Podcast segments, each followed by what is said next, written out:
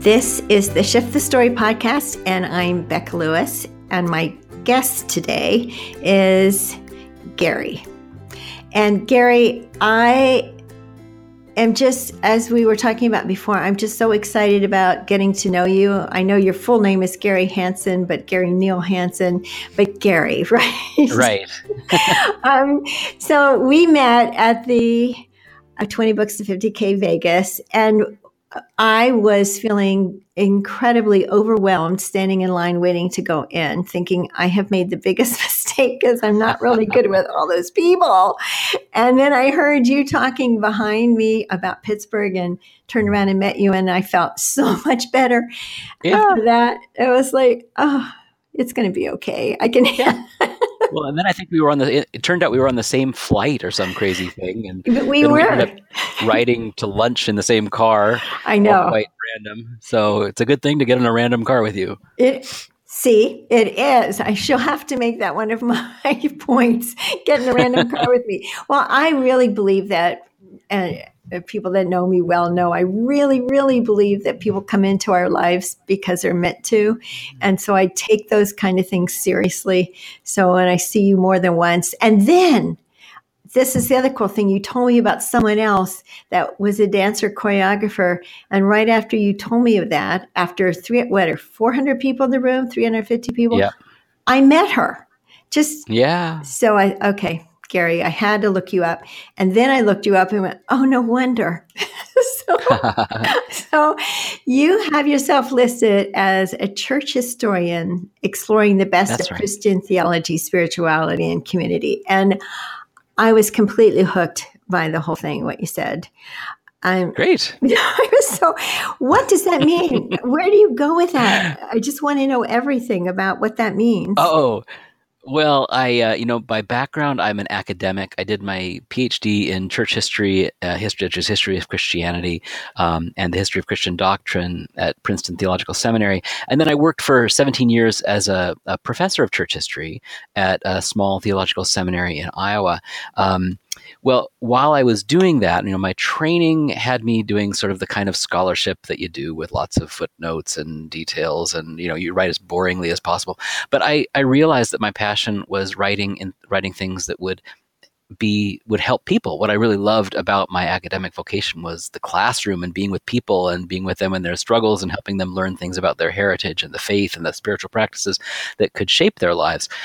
So, um, as I moved away from academia, when my wife got a, a pretty amazing faculty position at the University of Pittsburgh, um, I've been shifting into doing basically the best, uh, the most fun stuff from my academic life uh, without some of the drawbacks of the academic life. Of course, it comes without the paycheck of an academic life, so it's not all good. But um, the uh, but I have but I have the freedom, right? I can write what I, I want. so, um, uh, what I in kind of getting back to your original question, I mean, I uh, my my most successful book is a book on um, Christian practices of prayer. It's called Kneeling with Giants: Learning to Pray with History's Best Teachers, and in that I look at ten different approaches to uh, Christian prayer, private prayer, not public prayer that you would not if you're leading worship. This is really about Christians who have their own devotional life, their own relationship with God, and they're practicing prayer.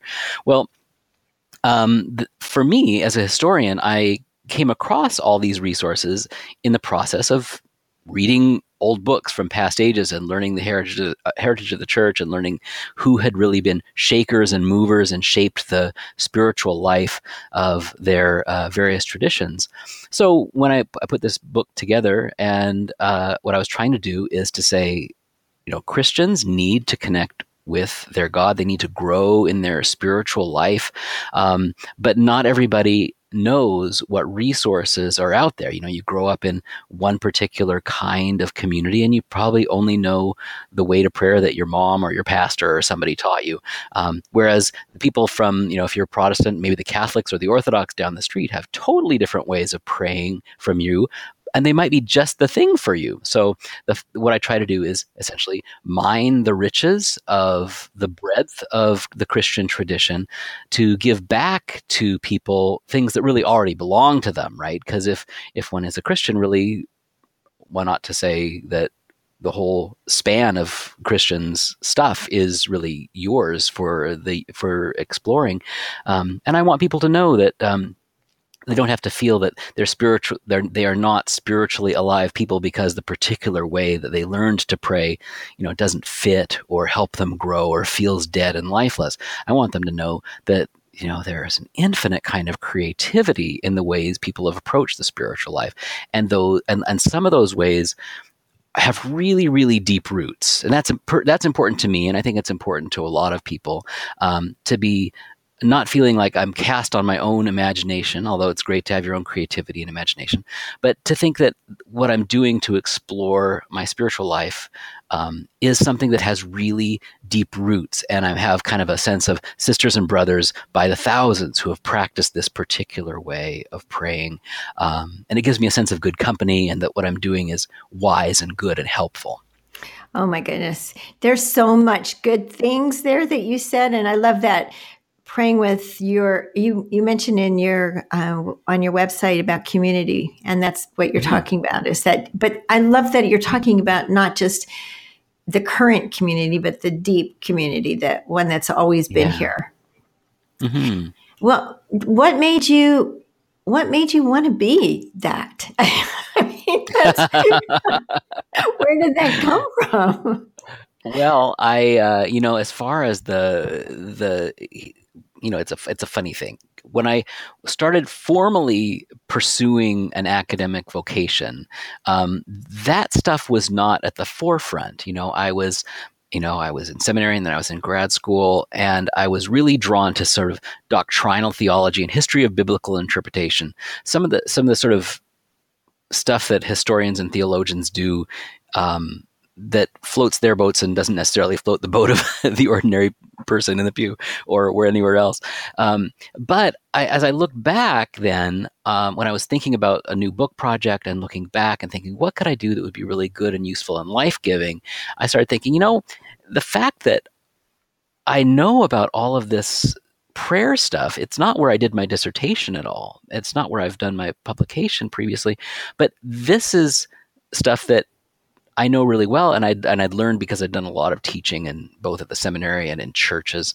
I knew that most of this stuff was really unfamiliar. It was like brand new news to the vast majority of people that I had talked to. Mm-hmm. Um, so I thought, um, and I, so it's a good question. You say, where did it come from? It came from being a really quirky, bookish person. You know, I, um, I, I was a, I was a high schooler when my faith started to become important to me, and um, a, a, youth group leader put in my hands a book called The Practice of the Presence of God, which is a really weird book to give to a Protestant teenager because it's written by a 17th century Catholic monk in France. Oh, um, cool. Um, but it was just the right book for me. And this, he was this, he's, he's, it's by this guy named Brother Lawrence, who kind of, he'd been a monk. He was a Carmelite monk. He, he didn't care much for the regular worship life of the monastery and the devotional practices. That wasn't important to him. What was important to this guy was that he made this radical commitment inside himself that he wanted to be consciously present conscious of the presence of God 24 7. You know, he wanted to spend the rest of his mm-hmm. life nurturing the awareness that he was with God and God was with him. Um, and this led to him having this really rich inner life of ongoing conversation with God. And he would be, sometimes it was serious, sometimes it was whimsical. I mean, he'd fall into things that he thought of as problematic he you know he'd fell into distraction or he fell into some kind of sin and he'd say well god you know how do you expect me to do better if you don't help me? Right? He'd just sort of throw it back in right. god's face and joke around um, because he had a real friendship with god right? So for me as a high schooler that was just water on dry dry soil and and then but I and I was aware that this was a really old book, and it was really a lot richer than what I could find at the local Christian bookstore in popular current writings on prayer, which I found really, even then, I found really kind of superficial. And I kept poking around as my as I grew. I kept reading old books by you know by, by people who'd been around for centuries. A book on Orthodox prayer called um, "The Way of a Pilgrim," and books by by monks and nuns and various folks from across the centuries. And that's just what I found useful in my own spiritual development. So um, I sort of accrued quite a body of learning without trying because what I was trying to do was just be alive spiritually, right? I was trying to grow, um, and that those were the resources that I found. But I found those resources because I'm a quirky historian type. you know, not everybody finds the same stuff. No, but it quirky historian. I think that's I, th- I think that's a great title for you because um, quirky just brings to mind so many different things. It's creative, as you said. You can use your imagine- imagination, but historian, you're bringing all these treasures to people, and that's what. When I went on your website, I thought, oh my gosh, there's so many cool things. And you talk about this is for modern day disciples. So, are you saying that all of us who have that intense desire to, as you said, know God, be with God, understand God, all that, have that in whatever form each of us says that. Are you calling that, are you calling us the disciples? Yeah, well, you know, it's a, it's pretty common among uh, among Christians to think uh, in that term of disciples because that's the term the Bible uses mm-hmm. for Jesus' followers. They were his disciples, right? They uh, came to learn from him and to follow him. So it's pretty commonly uh, a common term. Um, and I, but I think these resources are great no matter where you are on on the journey of exploration, um, because you know it's it, these are they've sort of stood the test of time. And if no matter who you are, no matter where you are, trying to connect with a power that's greater than yes. you, with the God who gave you life in the first place, um, you know, I think it's it's pretty great to say be, to be able to say I'm going to try out approaching it this way that well, several million people over 15 or 20 centuries have found useful. You know, it's kind of it kind of gives a sense of joy joy and company in the journey. Yes, and I one of the things that I really believe is that there's so many you know that it's all about um, seeing things from different standpoints. And the more we see that we could be looking at something, but stand around it, and whatever viewpoint you're standing around it, you're going to see something new and different and exciting and rich about it. And, and that's what it sounds like you're saying is that if you see it from all these different viewpoints, you will get more of the riches, as right. you say. Right, and uh, you know the the the the it, the the help with that is it, it saves us from some of the narrowness that is so common in in our culture. You know, we we hang with the people who we agree with politically. We hang yeah. with the people we agree with religiously. You know, um, and we have and and though and though we often and will say, you know, we value the diversity and the diversity gives us riches. We need to actually do something to encounter that diversity. Now, um, there are different kinds of diversity to encounter, and you'll learn different things from different dimensions. I mean, there's there's certainly a vast amount of important stuff to be learned by just meeting people that look different from you and pray different from you in, in the current life. But there's also I, I, the thing I like is because I'm this quirky historian. Um, I like I like to hang out with people who are different from me, uh, uh, uh, because they lived centuries ago on different continents and experienced things within the context of completely different cultures. It's just another kind of exploring um, and broadening. And that, and doing that, being the historian, then you could say um, that a passage in the Bible, how you you see it from how they saw it at the time they wrote it which is a different mm-hmm. time and culture than we are today. Right. uh, well, see, I was just going to ask you about your class because I'm thinking that maybe one of those things that you do in the class, which I can't say that word. What is it? Lectio, Lectio Divina? Yes. oh, yeah. Go. Yes. Okay. Yeah. I'm, I'm currently, I, I teach some online classes um, through, since you've, I'll mention this to the listener because you've explored my website and your listener I probably did. hasn't yet. um, yeah, I, I, I, I, I am doing uh, I do a certain number of online classes, um, and I'm hoping to do a lot more of them in the future. Actually, as I learn the ropes of it, and the one I've been doing right now, um, because as we record this, we're in the season, the Christian season yes. of Advent, the four weeks leading up to Christmas. Um, uh, I, I, decided to do um, a, a, a, a, class on one of the Christian practices that I, that I did not deal with in Kneeling with Giants, it's called Lectio Divina. It's Latin for divine reading. It's a sort of a, a, a process of prayerfully, meditatively encountering the Christian scriptures um, that is very different from the sort of rational, cognitive, pure study mm. as the full game, which one encounters in much of my Protestant world. Um, so, um, but this, but the, the, kind of the class came about in a the, the my my interest in the practice came about um, eh, because there, well, there's a lot of there are a lot of Christian um, organizations and communities and churches that I'd been encountering that were saying or doing a practice that they called Lectio Divina, and I thought, my historian's antennae kept going up, thinking, people are telling me this is Lectio Divina and that this is an ancient practice that was uh, done by the monks in the Middle Ages, and I can't picture monks and nuns in the Middle Ages doing doing this. So I started doing some research and reading. I ended up sort of doing a study, doing some study on my own of a. Uh, a, a, medieval, a 12th century book by a, a, guy named Guigo II, who wrote The Ladder of Monks. And it's kind of the go to text on what describing as a manual for monks and nuns what Lectio Divina is. And then I wrote a tiny little book, um, a little commentary on classic Lectio Divina by way of saying to anybody who cared to listen, um, you know, the, the real practice looks a lot different from the one that a lot of at least Protestants are teaching, and it actually has a lot of advantages. So why not go back to the real deal? So then Advent came around. I thought, well, why don't I do a class using the classic practice and my and my book, and kind of trying to help people make Advent uh, not just a season of uh, you know buying presents frantically at the last minute. Why not make it a time of sort of spiritual preparation for the greatest yeah. uh, the greatest event in the history of salvation? So, um, yeah, the coming of Jesus is kind of a big deal, and it might be worth preparing. to say the least. I, am sorry that I actually saw it after it already started because I thought I'm. I always find this season. I just want to tell the world to stop. Yeah.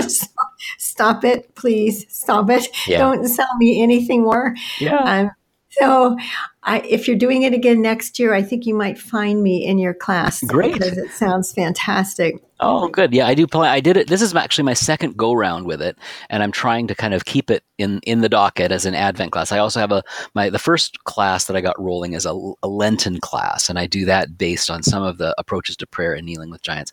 So I've got my. I'm, I'm using those two to as kind of trying to build up my repertoire and and and learn the ropes of teaching on. I mean, I'd, I'd done lots of online teaching in an academic setting, mm-hmm. but it's a mm-hmm. somewhat different thing teaching uh, a class that's sort of for for personal growth, um, or I kind of package it so that it can be reused by people as an adult ed class in a church if they want to, or a small group. Um, but anyway, I'm, I'm kind of learning the ropes. That's part of my part of my an adjunct you might say to my writer my writerly work your writerly work i understand that i teach classes and coach w- along with my writerly work so like mm-hmm. they, yeah. they go together so since we've been talking about your website so much would you i know people know they can see it on the show notes but where yep. is your website where do you want to go it's well, if they can just remember my name, they can find my website. It's GaryNealHansen.com. and the Neal is N E A L, and the Hansen is H A N S E N, GaryNealHansen.com. And if, if, if our conversation about le- classic Lectio Divina has been intriguing to anybody, um, I, I, wrote this book as a kind of a, a, a, gift to subscribers. So if people subscribe to my hmm. newsletter, they the bounce back brings them um, uh, basically all versions, Kindle, uh, EPUB, and PDF of my little book, Love Your Bible, uh, uh, finding your way to the presence of God with a 12th century monk. Oh my goodness! Well, after we hang up, you'll see me subscribe so I can get that. Okay. Um, but you're also writing other books, right? Before we, you know, before we close up, I don't want to leave out that you're doing something else with writing. Yeah, yeah, I've got I have my various nonfiction pro- uh, projects, but what's actually flo- uh, getting me excited right now is is writing fiction, um, and so I'm writing, um, and that will when when that is worthy of seeing the light of day, it will probably appear under a pen name. But uh, yeah, I'm writing a science fiction detective Ooh. story right now. so now you've now you've touched the other button that I really love. So we'll have Great. to talk about that. But um, all these things that Shift the Story podcast is really about how people shift their lives or shift other people's lives. But it always starts from your own, of course, as you obviously mm-hmm. know really well. So I have one last question. I always ask all the people on the podcast so they can get your ultimate wisdom. So here's mm. here's the question. What is the one piece of advice that you would give anyone else in the midst of changing a life story? What a great Ooh, question. thanks. What what is the one piece of life in the midst of make it? How did how did you phrase it again? in the midst yeah, of making a life that change. way, changing a life story, shifting a life story, exactly what you're thinking.